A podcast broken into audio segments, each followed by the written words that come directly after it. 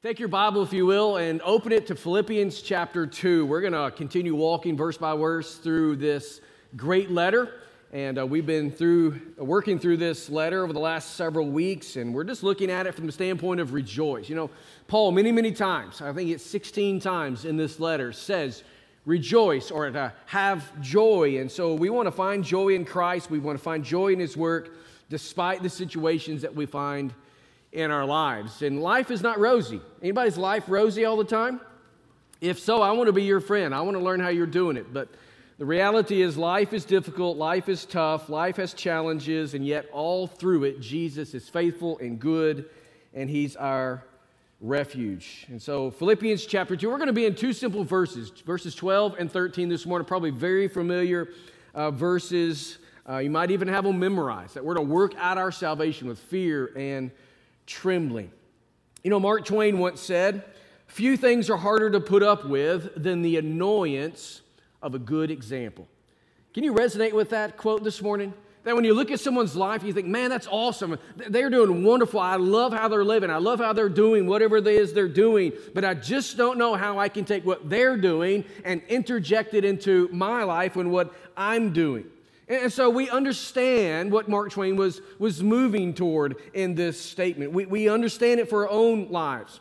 I mean, think about it. There's not much more disheartening thing than to see the achievements, see the abilities in others, but not be able to implement those, not be able to duplicate that example in our own lives. And, and so, as good as an example may be, think about it. It's powerless unless it is able to come inside your life and fuel from the inside out. Admiration for something or for someone is, is can inspire us. It's great, but it is useless because we cannot emulate it in our lives. Unless the person can enter into our own lives, enter into our own person, enter into our own situation, share the skills that are needed, we cannot attain to those heights or to those accomplishments. It takes more than an example on the outside, it takes power on the inside. Let me illustrate what I mean by that. Uh, I've shared before, uh, you know, as you get older and older and older, you reminisce about the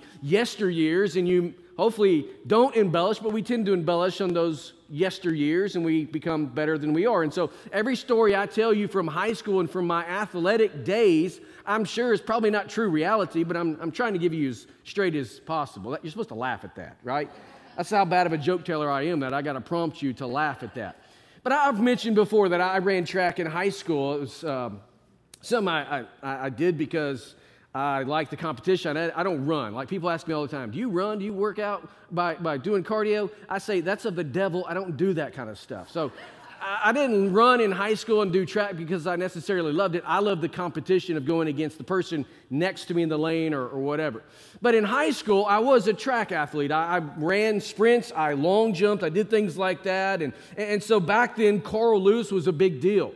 Uh, mid 90s. He was moving toward his last Olympic Games in 96. And, and so he was the example I looked to as a sprinter, the example I looked to as a long jumper. You probably remember Carl Lewis. He's a nine, nine time Olympic gold medalist. He ran the 100 meter in less than 10 seconds. He ran the 200 meter in less than 20 seconds. And back then, that was a big deal. He long jumped 71 times, I think, over 28 feet. And so that is huge. I mean, if you're a long jumper, you know how huge that is. And so he's the perfect example for an aspiring track athlete. And yet, no matter how well I mimicked his style, it didn't matter how well I, I looked at his posture and, and tried to emulate that while I was there getting in the blocks, it didn't matter how I took and looked at his training regimen and tried to, to, to supersede that over into my own training. I was unable to meet or even to come close to his stats. We're not going to go into what my stats were. Let's just say that they were far below the great Carl Lewis's. It's obvious he's a superior athlete to not only me, but the vast, vast majority of people in the world. And so, unless Lewis was able to implant himself in my little body, there was never going to be a day that I could put up the numbers that he did. You know, the Apostle Paul, as we come to verses 12 and 13 in this chapter, has just presented Jesus Christ as the great example. He's just presented Jesus as this example of how to live the submissive life, the, the submissive mind, how to hum- humble yourselves and walk with the Lord and, and follow his leadership and have God work mightily in your life. And so we read it and we agree with what Paul says there in the first 11 verses. But the question surely comes back to us of how do I practice this? You know, verse 5 says, Have this mind in you, which is also in Christ Jesus. Great, I want that mind, but how do I put it into my life? How do I implement this? How do I take what Jesus did, this wonderful example, and follow it to the letter? I mean, think about it. How can any mortal man or any mortal woman ever hope to do what Jesus did? He is God incarnate, He's God in the flesh. In fact, it even would seem presumptuous to even try to do what Jesus did. And yet, that's what Paul's calling us to do. So we have a problem here. And I would submit, though, that the problem is not as daunting as we may think it is. It's not as if Paul's telling us to reach for the stars. Rather, what he's doing is setting before us the divine pattern for the submissive mind, for the divine power to accomplish what God has commanded. You remember what Jesus said in John 15, 5? He says, I am the vine, you are the branches. Whoever abides in me and I in him, he it is that bears much fruit, for apart from me, you can do nothing. So, Jesus, there in the Gospel of John, tells us how we can do what he did. It's not by looking at his style, looking at the way he does things, and say, All right, I'm going to go and just mimic that. No, he says, I'm going to plant my life into your life, and you've got to be planted in me. Therefore, when you do that, you can accomplish much. That's how we follow this example. So the key here is abiding in Christ, finding your house, your residence, your home in the life of Jesus. So it's not by imitation, think about it, it's by incarnation, the life of Jesus planted in your life.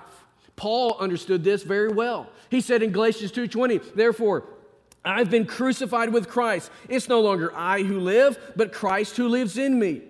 And the life I now live in the flesh, I live by faith in the Son of God who loved me and gave himself for me. So it's not my life, Paul says, it's life of Jesus being pressed out through my life. He said to Timothy in 2 Timothy 1:14, by the Holy Spirit who dwells within us, Guard the good deposit entrusted to you. Over and over and over again, we see in the New Testament, we could go to the Old Testament and see very similar things. But we see that when God comes into your life, He deposits Himself there, and He's the one who lives the Christian life through you. That's the good deposit. So we don't look to Jesus and say, like we would look at Carl Lewis and say, man, I wish I could be like him. I probably will never attain to that, but hopefully I can pick up a few things. No, we look at Jesus and we don't see him just an example. We see someone who's actually living in us and pressing his life out through ours. And so in salvation, God has departed his life into our lives. And now, as we live Christian lives, it's His life. As I said, it's being pressed out. Therefore, rather than being a series of ups and downs, and that's why I mentioned earlier how many of you have a, just a, a perfect life, a wonderful life with never any issues in circumstances? None of us have that because this is what happens. You go through life, it's a storm, you're coming out of a storm, you're going into a storm, right? It's this up and down thing. And many times our walk with Jesus is an up and down thing. And so rather than being that, the Christian life should be a process of ins and outs. God is working in you, and you are working out from what He has worked in. So we cultivate the mind of Christ by responding to the life of the Lord that is deposited and made available to us. Jesus has never asked us to live the Christian life in our own willpower. Never has he done that. In fact, Jesus would rebuke us for living the Christian life in our own power, in our own abilities, in our own strength. He would rebuke us and call that sinful. We're to live our lives in his power, allowing his life to be pressed out through ours, taking and using the deposit of God within us. Paul explains this reality in the passage that we're going to see here this morning, and he calls upon believers to go to work in their faith to go to work in their faith. Look there in Philippians chapter 2, two simple verses. Look at verse 12. Therefore, remember, when we're reading scripture, we see the word therefore. What does it mean? Well, we want to look backwards. It's one of those sign statements to look backwards, and he's going to build upon what he's already said and bring some truth to us. So, therefore, my beloved, as you have always obeyed, so now, not only is in my presence, but much more in my absence, work out your own salvation with fear and trembling. For it is God who works in you both to will and to work for his good pleasure. I love these verses. I would never allow you to listen to a sermon that I had preached 20 something years ago, but if I can remember rightly, correctly, I think one of the earliest messages I ever preached as a sophomore or junior in college, I think was on this passage. And I used some sort of gym type of language, obviously, and uh, talked about how we need to work out what God has worked in. If you listen to those, that, that message and thank goodness it's not on tape, it would, uh, it would blister your ears, I'm sure. It was probably five minutes long, so maybe you'd prefer that. But it was the, one of the earliest messages I believe I've ever shared. But what we see here is that these verses provide us with a wonderful starting point for the Christian life. Uh, for, really, for the idea of understanding what is in the Christian life, this idea called sanctification, the, the idea of this lifelong process where we are working day by day, moment by moment, being conformed into the image of the Lord Jesus, growing in our Christ likeness. That is what sanctification is. And so when we read these two verses here, we dare not read into these verses, into this passage, a works based salvation. Paul's not telling us to work for our salvation.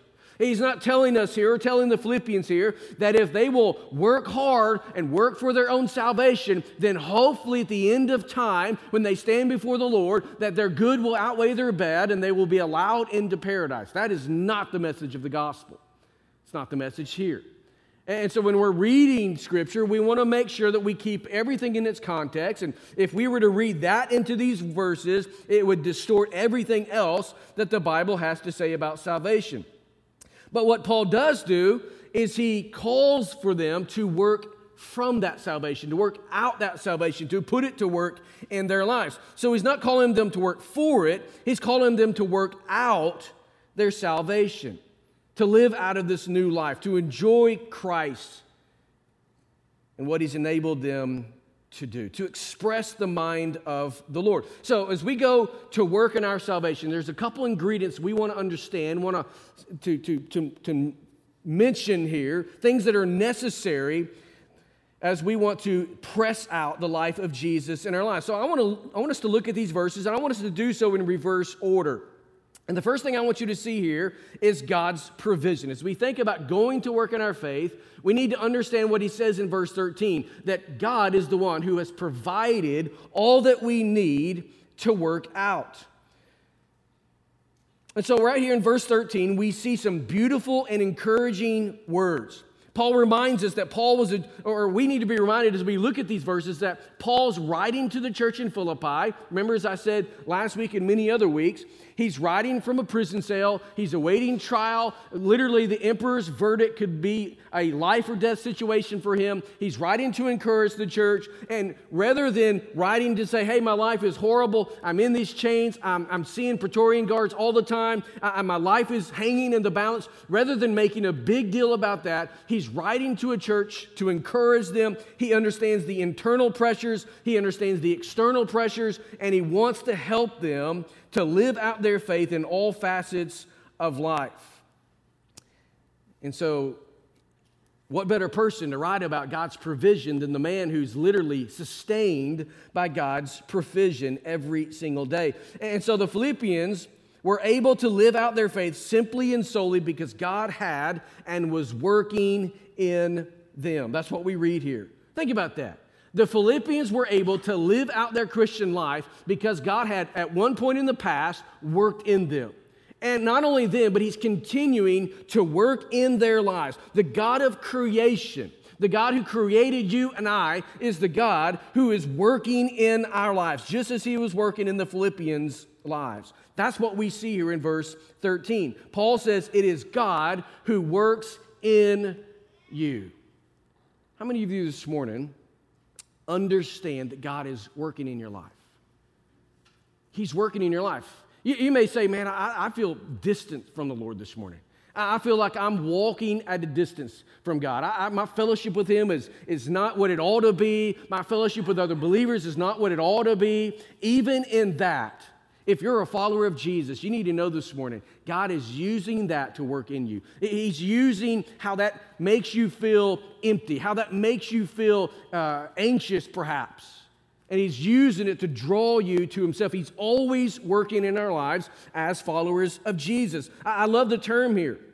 The term translated works is the word from which we derive our English word energy. I mean, if you look at it in the Greek, it's, it's almost identical. It's energy, it means to work effectually. See, the Bible makes it clear that salvation is the work of God. We know that.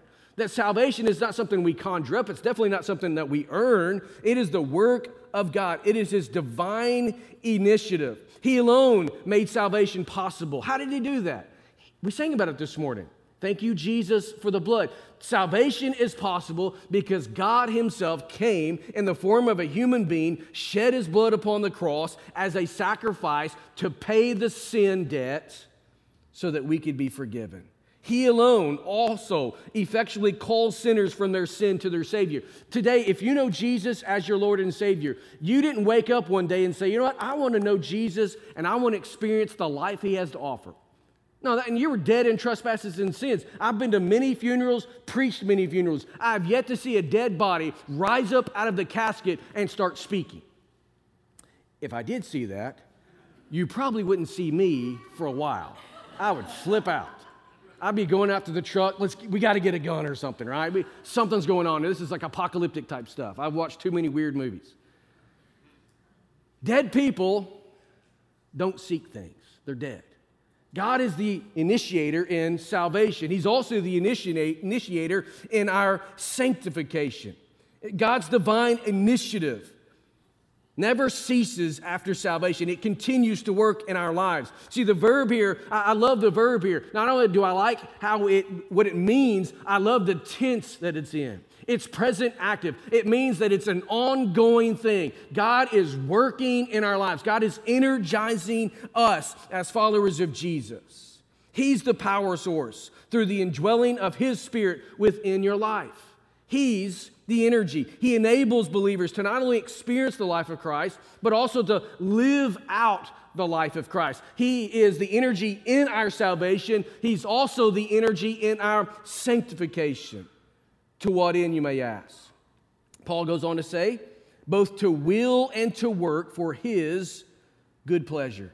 You see, God gives man the will and the energizes the work. And the result is of uh, the result of God's work within us is that there is a desire for us to just let God do his work in our life. God gives us that. He changes our want tos. You see, when we come to know Jesus Christ, there's a lot in our life probably that changes immediately. There will be a lot more that will change as we continue to walk with Jesus, as He con- continues to change your want tos. You say, What's a want to? Well, as a sinful human being, you would say, I want to do this. But now, as a follower of Jesus, we understand this doesn't bring glory to the Lord. And so now my new want to is, I want to do this over here. I want to do this because it honors the Lord. He changes our want tos. That happens all the time. At least it ought to. And all of this is directed toward God's good pleasure. He's energizing the work and he's doing it for his good pleasure. In other words, he works in us to live in a manner that satisfies and glorifies him. Today, as Christ followers, we have the desire to know God, right? We have the desire to walk with God. We have the desire to grow in God. We have the desire to fellowship with God's people. We have the desire to serve others and to shine as lights in the world. Not because we have this energy and this desire and this good heart and, and this just, I want to do something for the Lord. That doesn't come from within you and I, apart from the Spirit of God who's the deposit in our life. He energizes that, He fuels that. He's the provider. That's what I want you to see out of verse 13. God is the provider. So this brings us to a second ingredient. As we think about how do I go to work in my faith? I need to understand that God has provided all that I need to honor Him, glorify Him, and, and to have His life be pressed out through mine. So He's the, the, the provider. What's my responsibility then? Brings us to the second point, and that is it requires my obedience. My obedience. God's divine initiative always calls for a human response, right? In salvation. It, that, that happens, correct? You heard the gospel. What did you do to the gospel? You responded. Right? Uh, you guys awake this morning? What's going on here? I mean, smile, move your head. I want to know that you're not the corpse I was talking about in the casket a while ago. Uh, we, won't, we won't do anything to harm you. When you heard the gospel, and if you're a Christian today, you responded to it. That, that's, what's going on here. Divine initiative calls, divine initiative, if you will, sparks you to new life, and, and, that's coupled with your response back to the gospel a response of repentance of sin and faith in Jesus Christ, believing on the gospel. So it's true in salvation, but it's equally true in sanctification. Human energy can never accomplish the work of God, and yet the Lord has chosen to not accomplish his purposes without it we must give some human initiative there. So these two functions perfectly work in harmony as God is providing His life, His power, man is receiving and obeying. Jesus talks a lot in the Gospels about obedience. He says, If you love me, you'll obey my commands. How do we know we really have faith in Jesus? We'll do what He said to do. And so here in verse 12, Paul commends the Philippians for their obedience to the Lord's call and provision. Uh, look what he says. Therefore, my beloved, as you've always obeyed. You say, Pastor, where'd you get that idea of obedience? I got it from Paul. The Philippians were obeying the gospel in their lives. They were obeying the call of God upon them. And so Paul is commending them for that. It's this idea of trust and obey. You know the song, Trust and Obey, there's no other way to be happy in Jesus but to trust and obey. I'm not one of those singing preachers because I can't sing, but I will quote the song. Ricky doesn't want me in the choir. He probably is wondering if I will stop singing so loud on the. Maybe that's why the music keeps going up in volume, guys. I don't know about that. James, the half brother of Jesus, said something very similar. He talks about a faith and works, or rather, a faith that works in chapter 2.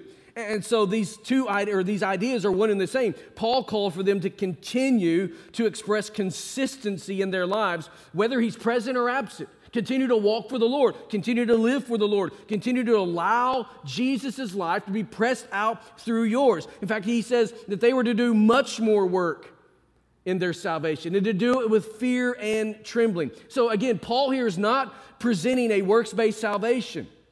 How do you know that? Well, he's writing to believers. These people already know Jesus. They're already in relationship with Jesus. You go to Acts chapter 16 and you see how the, the, the church there in Philippi was birthed. Lydia uh, hears the gospel, opens her home up. A, a church is planted there through the ministry of the Apostle Paul. These are believers he is writing to. So God has already worked in them, already deposited his life. Now, what Paul's saying is that human initiative needs to couple with and complement the divine initiative. They're to work out what God has worked in because no one can work out what has not first been worked in to someone's life.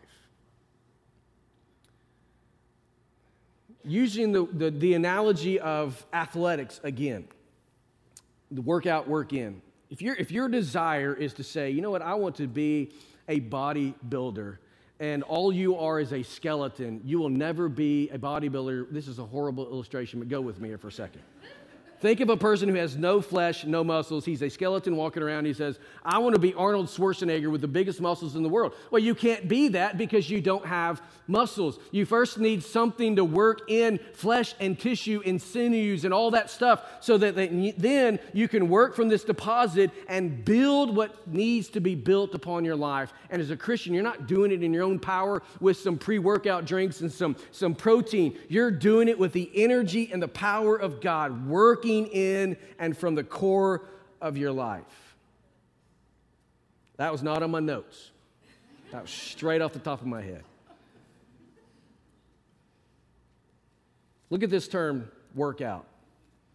It means to do. Verse 12. So now, not as in my presence only, but much more in my absence, work out your own salvation with fear and trembling. It means to do, it means to bring about, it means to produce or to carry out. The, the term carries the idea of working to full completion, carrying something to its logical conclusion. So, if we were to think of this in mathematical terms, it would mean, and I can't do nor, this new math, I can only do the old math that the rest of us older people in here do. My kids will come home and be like, hey, Dad, I need you to help me with math. I look at how they're doing. I'm like, this is rocket science to me. I don't know what this means. But I'll tell you how to do it the real way. So, in terms of our old math, I'm sorry to our teachers I just offended, but um, in terms of mathematics, when you start an equation, you don't just start to, to just quit halfway. You start an equation to get to the logical conclusion. I was hanging pictures yesterday, and so I'm taking measurements and I'm doing different stuff, and you'll see some of that in my office in the building later when we have our open house. And so I'm writing all this stuff down so I don't forget the numbers and, and mess it up because I did that like five times. And so I'm doing math, right? I'm doing fraction math. I'm trying to do all this stuff, and I'm working it to its logical conclusion. It fits the idea also of mining minerals out of the earth in order to extract all of the valuable ore. You don't just drill a mine because you know there's mineral deposits down there and get about halfway and stop. No, work out means I'm going to go to the full completion of this so I can mine out of this mine every valuable resource that's there. Think about it from the standpoint of farming. The farmer works the field so as to get the greatest yield. I know we got a lot of farmers in this area, but when I used to pastor in Kentucky, uh, we were surrounded by farms. I mean, our church was a rural church, it's on the back end, the far end of a state highway, and, and farms all around, coal mine on one side, farms and everything else. And, and those guys had huge farm equipment. I mean, when you, uh, went back there just a few years ago to do some deer hunting in the fall, and so uh, they were getting some last crops out of the out of the field that late October, early November, and, and I was reminded that on those little narrow roads, when the combine's coming down the road with no head on it, when it's coming down the road, you don't just get off to the shoulder. You put it in full wheel drive and you go through the ditch, otherwise you will get pushed off the road. And so I remember, you know, just this week thinking about that, what a farmer does. Today, in all the new technology, they can, with GPS, map out everything in the field so that the farmer can maximize the land to get the greatest yield. It's, it's amazing type of thing. That's what this is teaching us. This is what it's talking about. We want to carry it to its fullest completion. So, in our Christian lives, like a mine or a field, there's a tremendous potential in your life as a follower of Jesus, there's incredible potential in your life, not because you're a wonderful person, but because God has put a wonderful deposit in you. Amen? It's the life of Christ that is the potential. And so God also is actively working to enable believers to fulfill that potential. He doesn't leave it on us to tap the potential, He taps it for us. All we got to do is comply. Paul says, obey, not, as, not so much in my presence, not just in my presence, but also in my absence. Work out your salvation with fear and trembling. So, what we have here is divine initiative complementing with obedience. Uh, the, the life of God in the life of the believer, responding in faith, responding in action to all that God is working in, of, in us. And then all of this is done with a healthy fear of God, with a healthy understanding, a, a righteous awe of who He is. We don't work out our salvation because we feel like that we're serving an old cantankerous uh, grandpa that's up there in heaven with a big stick that's going to whack us on the head. That is not the gospel. We have a holy, righteous, awesome, benevolent, faithful, good God who's deposited his life within us. And if we will just complement what he's given us, the world would be amazed at what we see. Do you believe that for yourself today? I think sometimes we, we just we settle for lesser Christianity than what God wants for us. We're settled just trying to get up in the morning and make it through the day. Trying to get up on Monday, do our five days, and we're just living for the weekend. Man, what if we looked at life from a different perspective, saying, God lives within me? I want to tap into that resource. I want to surrender to Him. I want His life to be pressed out through mine. And so it's not on me anymore, it's on Him. Oh, the life that we would see if that was true of us. How do you do it? You go to work. Through obedience, you just follow and surrender to the provision of God in His life. And it's a tall task. The Bible tells us to be holy, for God is holy. Calls us to live lives that are worthy before God. I mean, every one of us, we're created to image God. Think about what that means. You're not just created to be another creature. You're not just a squirrel or, or, or a deer or a duck. You're not some sort of animal or plant that's just there and wonderful and the creature, cre- creation of God. You're not just that, even though you are a creation of God. You were made in the image and likeness of God. You're to mirror Him. That's a tall task. So, how in the world do we do it? Follow the pattern of the Savior. Jesus is our beautiful example. How did he do it? He rested in the Father. We rest in God as well. We recognize the power within us and we allow God to do what God wants to do. I wonder this morning, as a follower of Jesus, are you just tired? I think we've got a lot of tired Christians walking around. I think we've got a lot of weary believers in the church today. I, I, mean, here's a question Do you regularly experience victory over sin in your life? I believe we got a lot of sinful Christians in the church today. There's no victory. There may be momentary little bitty victories here and there, but where's the victorious life? Is your life personified by a series of ups and downs with little to no progress? I mean, when you get to the end of the year, it's 2021 now. When we begin 2022, and when you do your New Year's resolutions, are you going to go back and say, Well, I wanted to accomplish this in my walk with Jesus, but I made little to no headway? Why is that, the, why is that so common in our Christian lives? Could it be that we have never understood what Paul's telling us here in these verses. So rather than having a series of ups and downs, we need a process of, uh, of just allowing God to work in us and we work out of that. Jesus said, I'm the vine, you're the branches. Whoever abides in me and I in him, he it is that bears much fruit. For apart from me, you can do nothing.